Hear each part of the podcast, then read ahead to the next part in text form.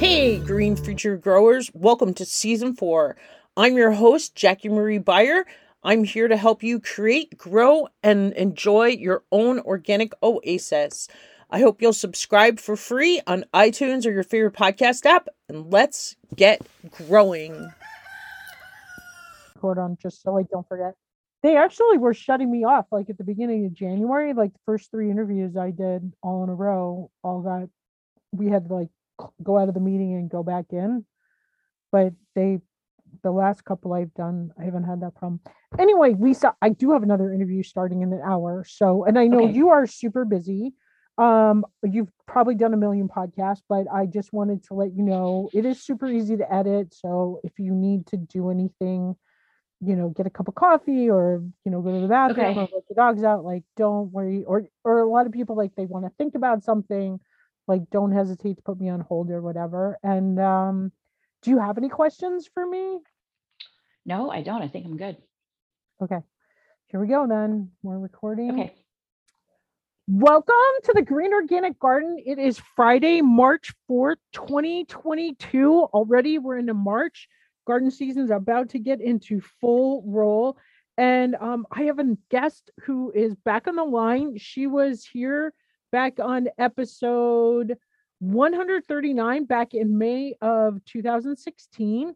And she is here from Fresh Eggs Daily to talk about her new cookbook, the Fresh Eggs Daily Cookbook, over 100 fabulous recipes to use eggs in unexpected ways. And let me tell you, this book is full of just mouth watering. I mean, I was just like, oh my gosh, I want to make this and I want to make that.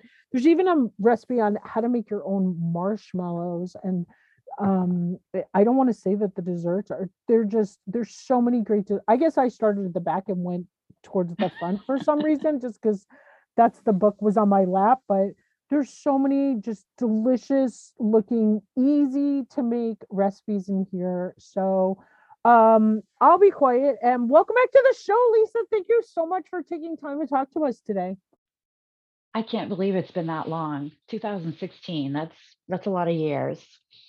I know it's crazy right i celebrated my seventh anniversary of my podcast this year in january Wow. Great. Congratulations. well thank you so i do have a lot of new listeners since then so why don't you go ahead and tell listeners a little bit about your backstory if you guys have not been to lisa's blog it is the absolute best resource on anything you want to know about chickens like i learned so much from you i've i when we had our chickens last i put um, oregano in their cages to help help them feel calmer and just your chicken like looking at your pictures and learning that a chicken coop didn't have to be like this messy nasty thing i learned so much from you.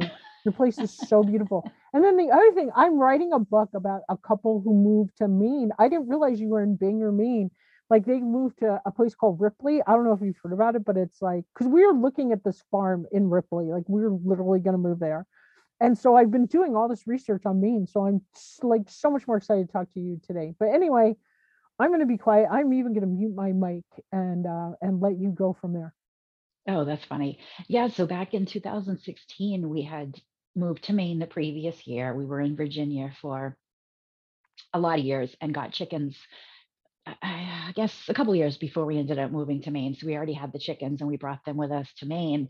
But I've spent the last 12 years, I guess, writing blog posts and doing social media and talking about chickens and how to raise chickens, a lot about gardening, a lot about feeding chickens herbs and edible flowers and things like that to keep them healthy naturally without using pesticides, things like that. Almost like when you have your own garden, you don't want to be spraying it with all kinds of nasty chemicals. That kind of defeats the purpose of having your own garden with vegetables in it.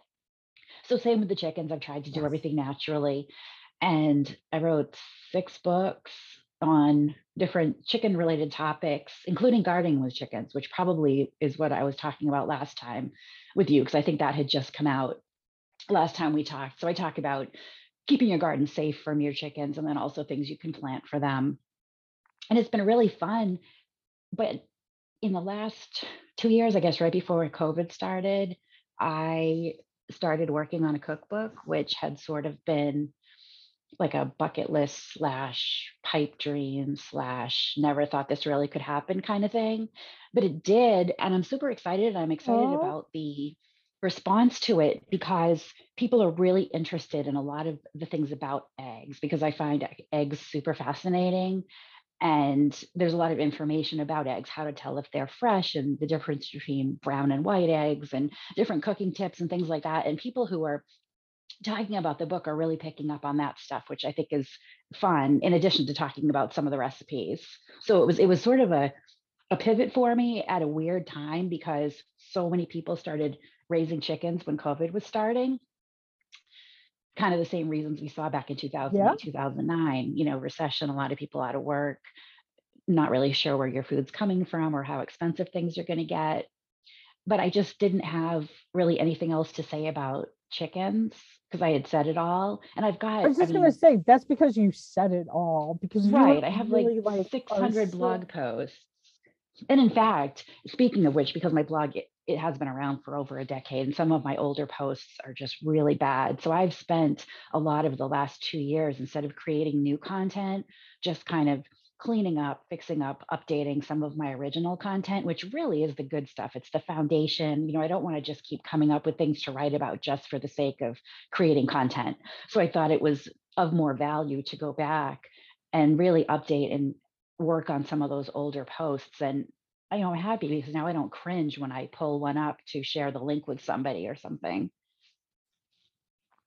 well good for you because that's not always easy to do, but it's true and it and it's also important like people maybe aren't going to go back and look at that content and it's important to make sure that they see because you like I said you have such a comprehensive um website and so much information and your books are so valuable and just there's so much I had no idea. Like when I talked to you last time, I probably like didn't even know I would ever love a chicken or want to hold. I didn't even hold the chickens. Like we had chickens for 20 something years and my husband, they were like his realm. I didn't want to have anything to do with it because I felt they were being abused in our like giant pen that they have. But to me, I was a, I was just like not the kind of person that wants to keep something in pen. I was always like, well, why can't they go out in the forest during the day? And he was always like, it keeps them safe. They need to be. And I just always argued with him. And he was so right. And then we actually had a grizzly bear go through and like attack our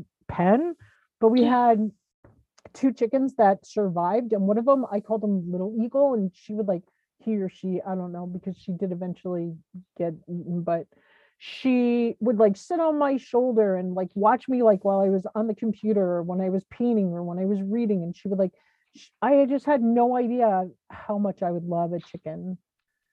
And and That's now funny.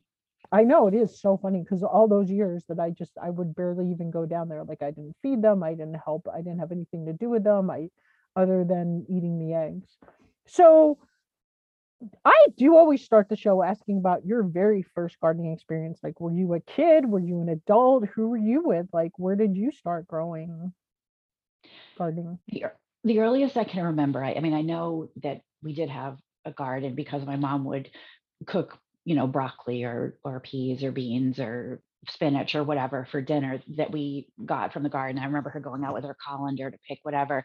But my personal earliest garden experience was I had a pet rabbit and so I wanted to plant carrots for the rabbit. So I remember my mom made a little garden just for me. And I mean, honestly, this thing must have been like a foot square. It really wasn't very big at all, but we turned it all over and then I planted my carrot seeds and I grew my carrots for my rabbit. And I was so proud that when I finally had the carrots that I could feed to my bunny that I had grown them myself. But I mean, honestly, this this garden was tiny. I think my mom knew my limits and that I would be overwhelmed if the garden was too big. But I had I had the idea that I wanted to grow carrots for my pet rabbit. I that is so awesome for listeners to hear, and maybe they'll try that for their kids. Because even like for adults, it can be overwhelming, but that is a great way to get kids in, invested in growing their own food without the kids getting like, oh, I don't want to have to go out and you know, weed that whole like the, thing or it's a literal square foot garden. You know, it was probably like the very first square foot garden. that's awesome. So, uh, what's next? I don't know. no, mm. actually, I mean, I've been so busy. My my cookbook just came out on February 15th, and the amount of promotion and media and that kind of stuff that I've been doing has been just super crazy. So I do have some travel planned. Things fortunately are starting to open up a little bit because I've been doing a lot of Zoom, a lot of podcasts, things like that. But I'm excited to go out and do some in-person events, travel a little bit. So like short term, six months probably, that's what I'm going to be focused on. So, do you want to tell us about some of the like things in the book? Like, uh, what is the difference between a brown and a white egg, or how do you tell if an egg is fresh? I can. Yeah, people, for some reason, the perception is that brown eggs are fresher. You know, they come from a farm or whatever. And in reality, it's really just the breed of chicken. Different chickens lay different color eggs. So on the inside, they're no different nutritionally or how they taste, the taste is going to be based on what that chicken is eating. And what was the second question? I forget now. I have like no brain power. Oh, how to tell if an egg is fresh. the easiest way to tell if an egg is fresh is just to take it and put it into a glass of water. And if it sinks to the bottom, it's super fresh. And then as the egg ages, air starts to get in through the pores in the eggshell. And that'll cause the egg to start to rise up the from the bottom of the glass and it's still you know fine to eat it's just the egg is getting older and eventually the egg will float when there's enough air in it. It doesn't mean the egg is bad but it's so old that i probably would just toss it at that point. Man you just really have everything in here how to crack and separate eggs the temperature beating eggs um, egg safety general cooking tips how about poaching an egg, scrambling eggs? How about uh, some of the recipes? Do you want to get into some of your favorite recipes in here? Yeah, I, I mean, I did try to put a variety, some things that I cook all the time and and they're just kind of family favorites. Other things that I just felt like they needed to be in an egg cookbook, something like a pound cake or an angel food cake where eggs really are the star. Most of the recipes don't have a ton of ingredients. I think if you use really fresh good ingredients, you know that's all you really need. I, you know i don't think there's anything super weird in there that, that and people aren't going to be able to make find. these because you're going to have almost everything in there. I can't wait to try the fried eggs with the apricot jam and goat cheese. That sounds so good. It's that's kind of one of the weirder combinations but it works you know and i wanted to do things there i had read a bunch of other egg cookbooks and you know flipped through them and trying to figure out what i wanted to put in my book and a lot of them really were just recipes that had an egg on top and to me like you can figure that out yourself you know make a salad oh. if you want put an oh. egg on top or make hash put an egg on top so i didn't really feel like that was something that i wanted to do but I really tried to come up with recipes where the egg was a super important part of it, but there were other flavors that just re- went really well with the egg and things that weren't going to take forever to make either. You know, people don't have hours and hours to to be making dinner, for example. But they're so they look so yummy. These photos are amazing. Like the one with the squash where like the eggs in the middle like a little nest and just um there uh what is it baked eggs and butternut squash rings those just look so delicious but yet like you said simple and there's not a lot of ingredients you've got homemade pasta in here egg lemon soup um broccoli cheddar tarts oh there's just so many i, I and I, just... I didn't i didn't want to write a farm to table cookbook which is what what my editor first he didn't think that an egg cookbook would really sell or there would be enough recipes for it and i stood my ground. I did not want to write a farm to table because that's been done and done and done a million times and i didn't also want to organize the book seasonally because that's also been done over and over again. But obviously certain recipes are going to be more for winter like the beet hash or the butternut squash rings, things like that, that are using the root vegetables, you know, whereas maybe the asparagus omelet or the rhubarb clafouti, like those are things that are the spring vegetables, you know, so people can figure it out when you have something in season, see if there's a recipe for it or that uses it. Or the fig French toast. Oh my goodness. So many just uh just delicious ones. So uh who did did you take these pictures or who did like how did that come together? Did they come to your house and take or did you go to a studio? I mean, these pictures are just gorgeous. They are gorgeous. I was really lucky. They had a couple of photographers that, you know, they suggested that might work. And so I looked at their work and I looked at their websites. And there was one who was in Connecticut who it really appealed to me because it was last year, it was during COVID. And I really was dying to get out of the house. We had all just gotten vaccinated. So I was able to drive down to the photo shoot for two weeks and we shot in her studio with five people. I guess there was the photographer, her assistant who like ironed the props and, you know, got the bowls and dishes and stuff. And then there was a woman who was actually making the food and then somebody styled it. And then they had someone who was kind of like offsite and she would take a bunch of recipes and a bunch of ingredients and go and make them at her house or whatever and then come back things like the sprinkles or the marshmallows that didn't have to be photographed immediately when they were done she could go and do and then bring back a bunch of things Mm. you know to photograph so it that was one of the most fun parts of the whole process honestly I'll bet. You live such an exciting life. So as i sit here in maine wrapped in a blanket drinking coffee because it's freezing out Well, that's one of the crazy things. Like when we were looking at that farmhouse in Ripley, like I actually paid somebody to go like take pictures and everything. And I thought like because it was 175 acres with these two with the farmhouse and a cabin on it and an orchard. And it was it was just the most perfect property. And um, but I wanted him to go like drive around and show it. And like he gets there at the end of April, it's almost May, and there's so much snow they can't drive anywhere he couldn't dig up the soil you know it was just it was just the craziest thing.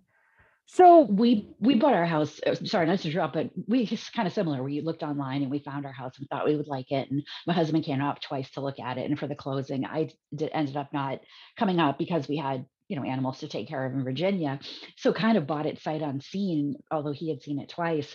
We actually bought um, tractor attachments that we didn't even know we had bought because they were buried under the snow and we didn't even know they were there until all the snow melted in the spring. So we got like a we got like a pole digger and a um one of those things that like it's a barrel and it like flattens like driveways or whatever. All kinds of cool stuff buried under the snow. Oh, awesome. Like a steamroller type of thing? Yeah uh so what did grow well last year in bangor maine you know i do well it's really funny because you can grow almost anything you can grow elsewhere. It's just a matter of timing. We have a super short growing seasons we have like barely 100 days frost free but the days are so long because we're so far north that once stuff starts going it grows really really fast.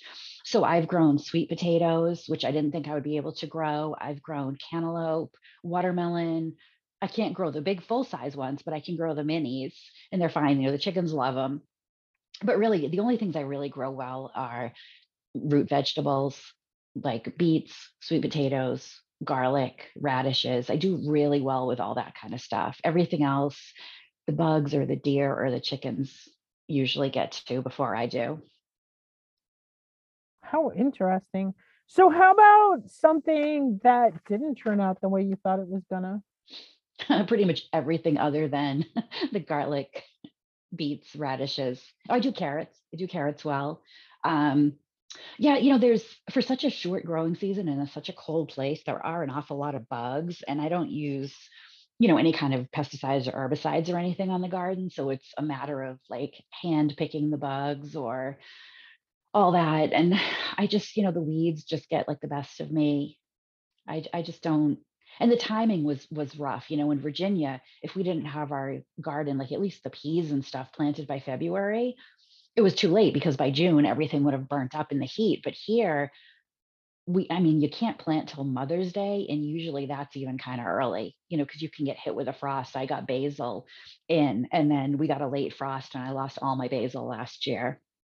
So the timing is is tough so i'm in northwest montana and we have I rarely ever even put basil outside because we can get a frost any i mean pretty much any day of the year there's like two weeks in july where maybe we're safe but we've had a frost on august 8th before Wow. we had frost last year i think at the end of august and and our dates are um like for outside planting without a frost is like june 4th through uh, September, the first week in September usually, and then everything else has to be either covered or you know in the greenhouse. So it's super short, but then it's like it's like you, you know, we have really long days. So it's like amazing because you'll like look at the corn, it seems like it grows like three inches right before your eyes, or like things just grow really like it's amazing how much the difference will be between one day and the next day. It So how about is. how about something you're excited to try that you haven't tried before? I mean, I know you've been at it for a while, but anything new you're gonna put in the ground this year? Yeah, I want to actually uh, try planting bok choy because our geese, I just found out by accident we have a we had a baby bok choy that I wasn't using and I gave it to them and they loved it. So we found out that our geese love bok choy. So I'm going to try growing that. I heard from some people who do grow it in northern climates. So I figure it's worth a try. Do you want to talk about that at all? Growing food for your animals? most of what I grow ends up going to them, honestly. I mean, fortunately, they don't care if stuff is like half eaten by bugs or, you know, has gone a little bit too far. But I do grow tons of leafy greens, kale and spinach and all kinds of lettuces for them. I mean, it really saves on their food bill, you know, and then I grab a little for us and they pretty much get everything else that you know, if I grow cucumbers, I'll pick out like the two or three that look really great for us, and then they'll get the rest of them. I mean, they'll they'll happily eat almost anything. So, you know, whatever I'm going to grow in the in the the garden for us to eat, they're going to be happy to share. How many chickens do you have? We have 18 chickens, 10 ducks, and two geese. What's the difference between a duck and a goose? Um, well, they're different animals. So the, the geese are bigger. We've only had geese for about three years, but I was surprised because I thought they would be more like the ducks. The ducks are very much like the chickens, you know, like they live together, they kind of eat the same things, whatever. But the geese turned out to be more like cows or sheep. I mean, they literally just want to graze all day. They just want to eat grass. If you put out food, they, they're not really interested. They just want to walk around and eat grass all day long. So it- it's like having, you know, like a cow in the backyard now, which is really odd because I didn't expect that. Do you have any recipes in the book for eating geese and duck eggs? Do you eat I, those well. I I do talk a bit about the ratios. I mean, basically, you can use them the same way you'd use chicken eggs. I mean, most recipes, all recipes pretty much in this country are written for chicken eggs, but a chicken egg has about three tablespoons of egg in it. So if you, you know, whisk up a chicken egg, it's going to be about three tablespoons. So if you want to use duck eggs or goose eggs or quail eggs or turkey eggs or whatever you have, you could just whisk it up and measure out equivalents, and then you can just substitute them in any recipe. Awesome. Um, so this is kind of the part of the show we call getting to the root of things. So do you have like a least favorite activity that you have to force yourself to get to go out and do in the garden? Yeah, pretty much. Well, I mean, I love planning. I love like this time of year, sketching out the garden. I love looking through the seed catalogs and picking them out and ordering my seeds and everything. Planting, I'm I'm pretty cool with. And then that's about it. I pretty much lose interest in the weeding, the maintaining, all that stuff. I'm, I'm more of a, a creator of the garden, and I really need someone to maintain my garden for me. So who does that? Your husband? No, nobody. So it just grows out of control, and then the chickens eat it all. Oh my gosh, I, mean, I put love all of that. because I, I don't like bare spots, you know, so I, I crowd things because they look good, you know, immediately or sooner, especially if I'm planting seedlings. You know, I want everything to look nice immediately. So I don't leave enough space between things and then stuff gets crowded out and yeah. But no, nobody maintains it. It just becomes a disaster. And then I vow that I'm not going to have a garden the next year. And then the following winter, I'm, you know, busily drawing sketches and planning what I'm going to plant. Uh, what's the best gardening advice you've ever received? Um, trying to think. I actually took the the Maine Master Gardener program from the um, extension at UMaine up here, which was a really, really wonderful program. I did learn a lot from that. But I think the thing I learned that is the most important is soil testing. Like before you even put a seed in the ground, you got to know what you're planting in. And having your soil tested and then you know doing something about it before the season starts to get that soil to be what you need it to grow stuff makes a huge difference and i think a lot of people overlook that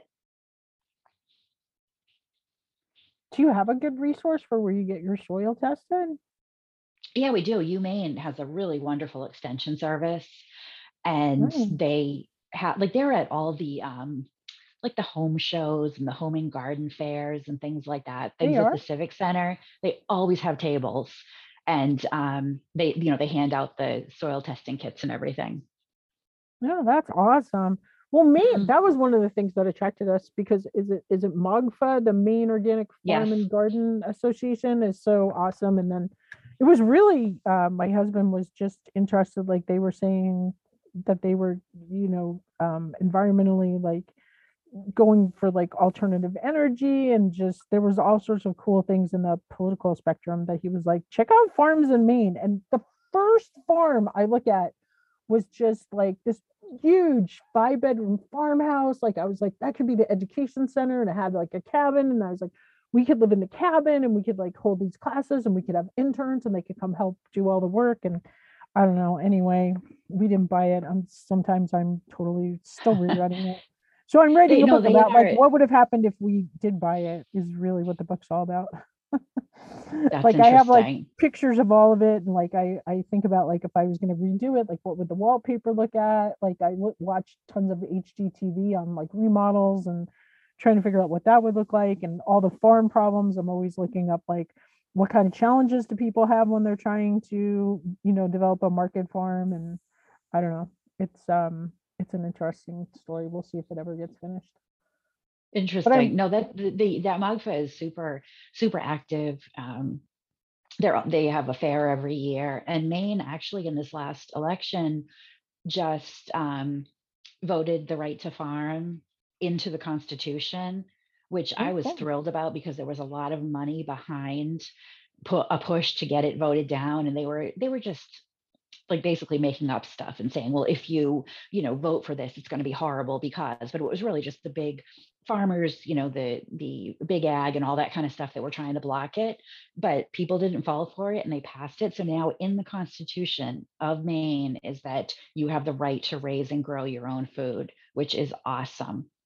that is super awesome Yeah, because like the there's like people laws in in places where like you can't prep or you can't keep like a year's worth of food. Like people don't even realize like some of the Yeah. crazy laws we have out or there. you can't like grow vegetables in your front yard or yeah Yeah. craziness i was i was thrilled that not only was it passed like you know just as a law but it actually got written into the state constitution which is that's pretty huge so That it's definitely a good place to live for raising animals growing gardens doing all that kind of stuff and i mean prepping we prep every fall i mean i'm sure you do too i'm sure everyone in maine preps every september because you never know when there's going to be a blizzard and you won't be able to get out. So we all have pantries full of food that whether we've, you know, grown and canned ourselves or just stocked up or whatever. So I think, I mean, there's always a bit of prepping involved when you live in a harsh climate. You know, there has to be. Oh yeah. I don't go to like the main town frequently. Like I'll usually go like down to like the biggest city is 65 miles away, like once a season. Mhm. Um, you know, like four times a year. Like I just finally went and returned our Christmas presents the other day. Uh how about a favorite tool? If you had to move and you could only take one tool with you, what could you not live without? Oh, wow. Um, if I said my tractor with all the attachments, would that be cheating? No, that's Uh, totally, totally. You're not the first one to say their tractor. And uh I'm curious about like what about in the kitchen? Like, do you have like is it like a whisk or like are there any and is there anything you can tell us about a whisk that maybe we would want to know? Like that makes one whisk better than another? You know, that's interesting because I'm not a big fan of kitchen appliances or implements. You know, like I don't have a bread machine, I don't have an Instapot, I don't have a crock pot, I don't like I use pots and pans and whisks. I do have a KitchenAid mixer because like who doesn't, right? Um, but yeah, I don't like a bunch of things all over the counter in my cabinets that I only use for one thing. So I find that a nice Dutch oven, you know, has so much more use and and it just it's more convenient, I guess, just to have that and it does a bunch of different things. But yeah, whisks are important. I mean, there are, you know, certain whisks for bread. Um, you know, just a regular whisk for eggs, which is really, really important. If you have like enameled or other nonstick, obviously you need some kind of silicone whisk that's not going to scratch everything. Um, yeah, I'd say I'd say a whisk is is probably the most important. I mean, other than you know, just like spoons and ladles and stuff, I that's probably the thing I use the most. Do you have a wood stove? Mhm. Do you cook We on your do. wood stove, like with the Dutch oven? Like I use my Dutch oven on the wood stove a lot. Um, I, know I use it more the warmth to get bread to rise. Oh, Um, sure. you know, because the Mhm. because the rest of our house is pretty cold because you know the wood stove does heat like the main living area. But um, this is so embarrassing, but I make grilled cheese on the wood stove all the time. That's like my go-to. Why is that embarrassing? Well, because I don't know, like write a cookbook and then make grilled cheese on the wood stove. But I mean, it's you just stick it on a piece of tinfoil and like let it do its thing. And I mean, it just makes like the best grilled cheese. So crispy, crunchy, buttery. Love it. So my next question is like, what is your favorite recipe to cook from the garden? And it, it could be egg related or it could be something else. Um, well, I, I definitely love eggs Benedict. Like a good hollandaise sauce and a poached egg, you can't beat that. But I think Mm. honestly, I mean, I love making pesto or a chimichurri, you know, like with a bunch of different herbs and just kind of playing around with different flavors, different nuts, you know, even different cheeses. I think that like a good pesto and a fresh tomato and some fresh mozzarella, it sounds so cliche, but like I I live for that in the summer. No, I totally love that too. How about a favorite internet resource? Where do you find yourself surfing on the web? I mean, I try to stay off as much as possible because I have to be on so much for just what I do, like for, you know, my own brand and everything. But honestly, I was using the UMaine um, Poultry Science Department resources, articles, and stuff even before we Oh, moved to Maine because they just have such a comprehensive um, collection of information. You know, I- I'm I just always try to go to like a .edu or a scientific site or something, you know, to figure that I'm getting good information. sure. Um, but yeah, they have the UMaine has just a really great, great website for gardening a and for chickens. I mean, just everything. how about a favorite reading material like a book or a magazine? Um, I used to read all the chicken magazines and then it just was on repeat. You know, like every spring it would be how to raise chicks and what to do about a broody hen. And every fall it would be like, why are my chickens losing their feathers? You know, after a while you just you, you like you know all the stuff, you know. So I don't really subscribe to those anymore. Um for reading, I mean, I try to read for enjoyment, so it's a lot of fiction. You know, I feel like I do so much research online just in the course of a day that to like in the evenings start reading nonfiction, I think my brain would just explode. Um, but every Me once in a while, there's like I a you know a totally gardening reading book a that ton. yeah. Um, because yeah, I'm the same way. I've been working from home since the pandemic. I was in the last time I was in the classroom was March 2020. And then after finishing out that year, and then I've just been working virtually, mostly for podcasters. I do a little tutoring online.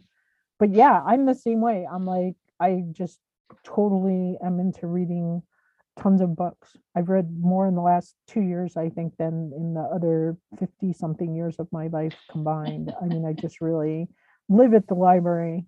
Um, you know who's got a great book club is Reese Witherspoon. Like I I found just gonna say that. great titles from her. I Um, just did you read started the new one and I don't remember the name of it now. Um, I just started it last night, the one that she just recommended, and I, I the name completely escapes me. did you read the one from Um, scratch by Tembi Locke about the she goes to it, she marries um a guy from Sicily and, and he dies of cancer and her and her daughter go back and she becomes she builds like this bond with his mother. It's really no. it's it's really good. Oh, Um okay. she's like a famous actress from Texas and it's just an interesting I don't know. I I my family's from Sicily so it um it just like was pretty interesting to me from that perspective. But it's got a lot of she's got great recipes in the back of that book and just it's it's all about like family like her you know his family was like what are you doing marrying an american you know and and all this stuff and just you know that and and the way they heal their relationship and things and and having a daughter who's nine who loses her dad and just um wow. anyway interesting um, yeah no i will definitely keep that one in mind i've i i i've read I think I've read she's had 40 something books and I've read 16 of them now and I think there've been two that I couldn't make it through and the rest of them have all been like some of the best books I've ever read. Like I I really love her book club. Anyway, uh well before I get to my final question and then you can tell everybody how to get a hold of you, is there anything that we didn't talk about that you did want to mention today? No, I don't think so. I mean, I just encourage everybody to raise a garden, grow chickens. You know, it's, it's not a bad way of life, that's for sure. So, my final question it's kind of a doozy. If there's one change you'd like to see to create a greener world, Lisa, what would it be? For example, is there a charity or organization you're passionate about or project you'd like to see put into action? Like, what do you feel is the most crucial issue facing our planet in regards to the environment, either locally, nationally, or on a global scale? You know, it's interesting because living here in Maine in the woods, like you said, you know, on acres and acres, having chickens, um, we're very conscious of the wildlife and what's out there. And, you know, they're they're here in Maine, they're trying to limit coyote hunting and protect the coyotes. But meanwhile, the coyotes do such damage to the deer population. So it's such a balance between everything and, and trying not to really get too involved with nature and let nature take its course, but then step in when you need to. You know, a lot of times when they'll uh, introduce a non-native species whether it's a plant or an animal to an area to control something they create like a worse problem.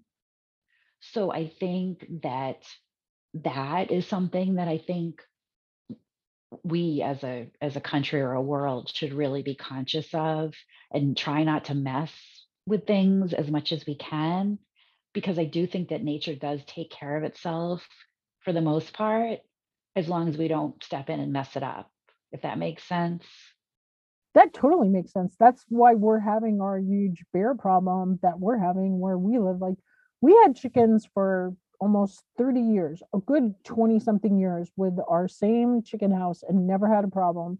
And then in the last two years, we've had grizzly bears come in and just tear it apart and tear it apart. And they finally ripped the whole back wall up. And now we have to like come up with an electric fence system.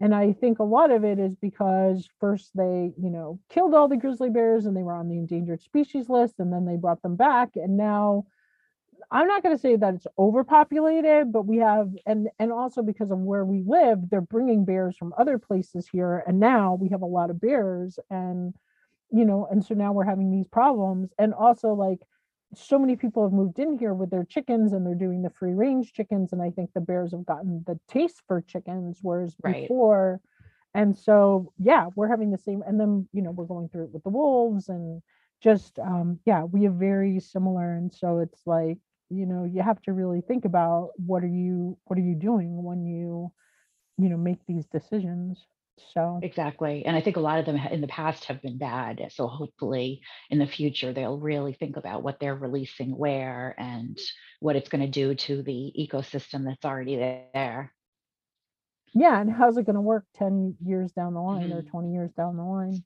Lisa, yep. thank you so much for sharing with us today. And I just love your cookbook. Thank you for sending me a copy. And I hope listeners will get a copy. And when they love it, they'll leave a five star review on Amazon. And check out the other books. If you haven't heard of Lisa, go back and listen to episode 139 on my show. Follow her blog um, and get get her other books that you can also leave a review on Amazon because that helps other people read them. Reviews just, are super uh, important. Yes. Yeah, for sure. So, do you want to tell listeners your website and like how they can connect with you? Yeah, super easy. So fresheggsdaily.com and then my social media, whether Facebook, Instagram, Twitter, whatever is um, at Fresh Eggs Daily. And if you go to either Google or Amazon or Barnes and Noble or wherever you buy your books and just type in either Lisa Steele or Fresh Eggs Daily, they should all come up. The links are also on my my website. So if you are at all interested in raising chickens or cooking eggs, definitely pick up a book or two. Well, thank you so much for sharing with us today.